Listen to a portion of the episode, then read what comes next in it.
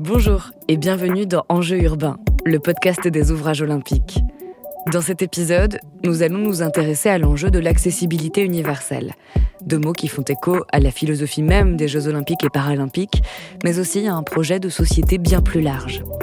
Si dans un premier temps, l'objectif est de garantir le meilleur accueil possible pour les athlètes et para-athlètes pendant les Jeux, rendre une ville accessible, c'est tout simplement la rendre confortable pour toutes et tous, à tous les âges de la vie, que les difficultés pour se mouvoir ou se repérer soient ponctuelles ou au plus long terme. C'est une ville qui ne laisse personne sur la touche. Aujourd'hui, on a rendez-vous sur l'allée de Seine à Saint-Denis, juste à côté du futur village des athlètes. La Solidéo y teste de nouvelles techniques de signalétique.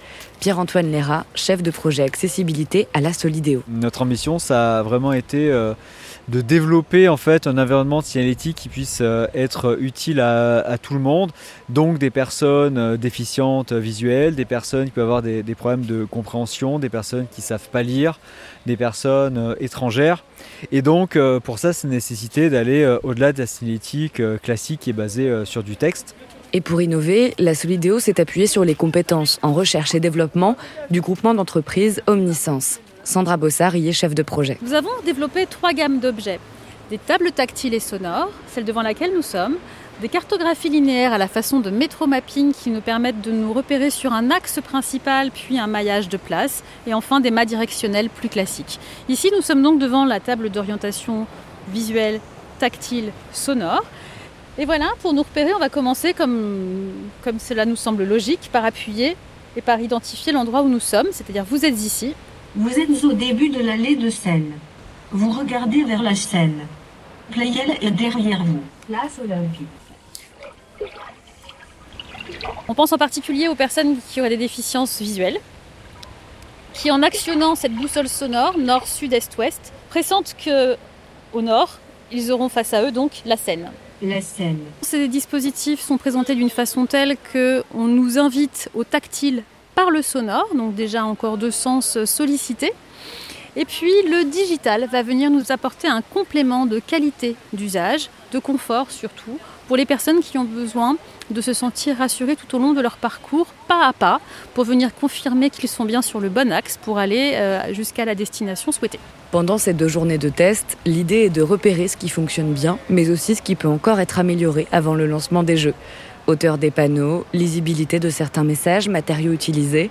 32 usagers ont répondu présents pour participer à ces tests. Parmi eux, il y a Marie-Dominique. Donc les panneaux qui ont été installés, on a constaté qu'ils étaient trop hauts pour les personnes en fauteuil. Donc on a demandé à ce qu'ils soient rabaissés. Sinon, le principe est bien pour les 2. Après 41 années passées en fauteuil et trop peu d'avancées en matière d'accessibilité selon elle, Marie-Dominique se réjouit que de telles propositions voient enfin le jour. Donc beaucoup d'espoir, au contraire, et que justement ces Jeux paralympiques montrent que c'est possible de faire des endroits accessibles. Alors ce que j'espère, c'est qu'à l'intérieur, les bâtiments ont été bien faits. C'est surtout au niveau des salles de bain, des toilettes, etc. C'est toujours le pire.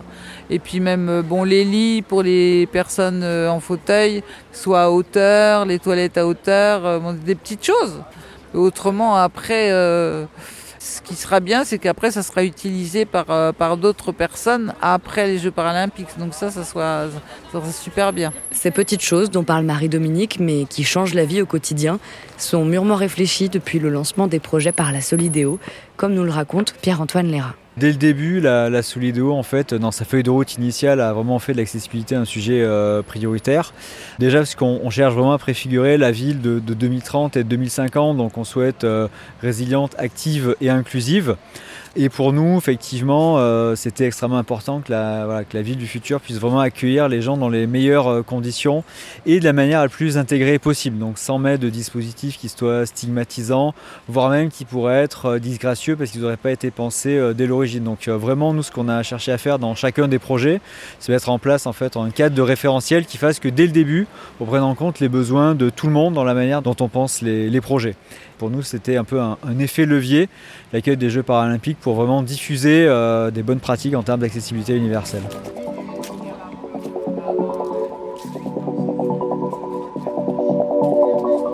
Pour parler de cet effet levier, nous nous sommes un peu éloignés du village des athlètes pour nous rendre dans les bureaux de Paris 2024. On a rendez-vous avec Ludivine Munoz. Alors moi, je suis une ancienne para-athlète. J'ai eu la chance de participer à 3 Jeux paralympiques en tant que nageuse à Atlanta, Sydney, Athènes, où j'ai remporté 12 médailles, dont 3 médailles d'or. Vous, en tant que para-athlète, quelles leçons, quelle expérience vous pouvez tirer de passage sur des lieux de compétition, sur des villages olympiques, justement? Quelles conclusions vous avez tirées des manquements ou des choses à améliorer? Moi, ce que je note, c'est que c'est le meilleur moment où nous, personnes en situation de handicap, on peut vivre une expérience sans barrière.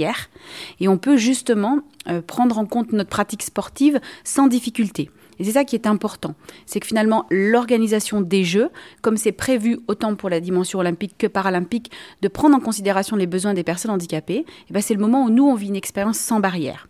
Après, chaque pays et chaque évolution donne des moyens différents, et plus les éditions évoluent, plus le niveau de service olympique est identique pour les paralympiques, et plus les barrières n'existent pas.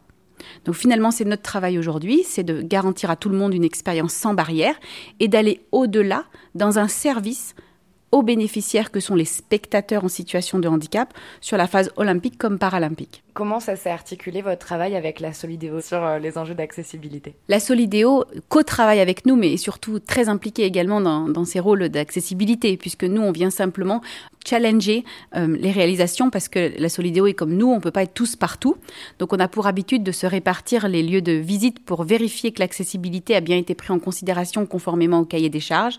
Un exemple, quand on parle d'une douche accessible, il faut aussi qu'il y ait 0 seuil de douche ou un maximum 2 cm pour que la personne puisse rentrer facilement dans la douche. Et bien tout ça, on co-travaille avec la Solidéo et on cherche ensemble des solutions. Quand des promoteurs nous expliquent que ce ne sera pas possible, et bien on retravaille ensemble pour trouver des solutions. Donc c'est vraiment un travail de partage et un travail de contrôle tous ensemble sur l'ensemble des événements qu'organise la Solidéo comme Paris 2024.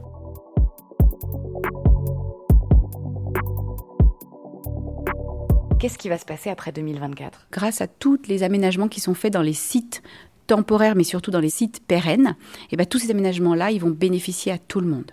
Et puis également, plus vous rendez visibles les Jeux paralympiques, plus vous donnez envie à n'importe qui de pratiquer un sport paralympique, et ça c'est très très important quand vous êtes en situation de handicap.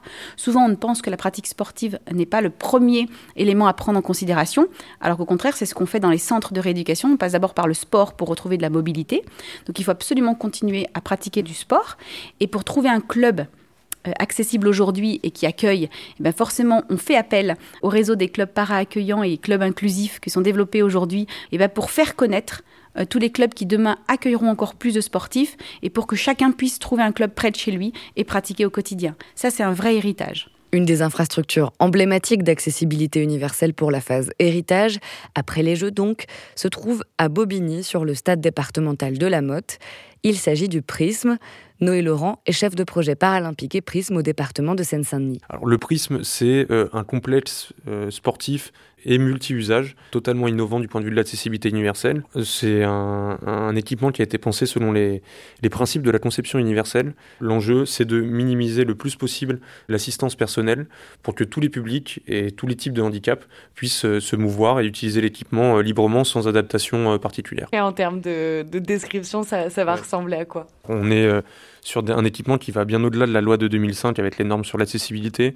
Donc on va avoir une largeur très conséquente des couloirs, on a tout un travail sur la signalétique, sur les contrastes qui est hyper convaincant. On a aussi un marquage LED qui remplace les lignes classiques qu'on trouve sur des gymnases sportifs habituels, qui permet d'enlever la confusion de toutes ces lignes et de choisir le marquage qu'on souhaite pour la discipline souhaitée. C'est un gros avantage pour les personnes qui ont un handicap visuel, un handicap cognitif aussi, et ça permet à tous, même les personnes qui ne sont pas en situation de handicap, de renforcer leur confort d'usage. Il y a 2 salles multisports pour les sports co principalement, aussi des sports de raquettes, le badminton, le tennis. On a des salles dédiées, une salle d'escalade, on pourra faire les 3 disciplines de l'escalade. On a un dojo pour les arts martiaux, une salle d'armes pour l'escrime et le tir à l'arc. On a une salle polyvalente pour la danse et la boccia. On a également une balnéothérapie. La spécificité de ce bâtiment, c'est son accessibilité et la prise en compte de tous les types de handicaps dès la conception du bâtiment. Et c'est aussi le fait qu'on ait une diversité de pratiques assez énorme et avec tous les espaces que je vous ai cités précédemment. L'équipement sera mobilisable pour les associations associations sportives, les établissements sociaux et médico-sociaux, pour les scolaires aussi, avec toujours une priorité d'accès pour les personnes en situation de handicap. Il accueillera également des compétitions nationales et même internationales. Et puis des activités aussi en dehors du sport, activités de recherche, puisqu'il y a un plateau de recherche et développement qui a été façonné avec l'université Sorbonne-Paris-Nord, qui est juste à proximité du Prisme. Espace de recherche, notamment sur le matériel des fauteuils, des prothèses, etc. Donc pour développer un peu le parasport et l'accessibilité du sport aux personnes en situation de handicap. On aura également un pôle ressources au sein du Prisme où les clubs ordinaires, qui n'accueillent pas de personnes en situation de handicap, pourront venir chercher de la ressource, se former et être en mesure d'ouvrir des sections parasportives. Le projet Prisme illustre parfaitement les ambitions partagées entre les collectivités, les maîtres d'ouvrage et l'ensemble des acteurs impliqués dans les Jeux de Paris 2024 en matière d'accessibilité.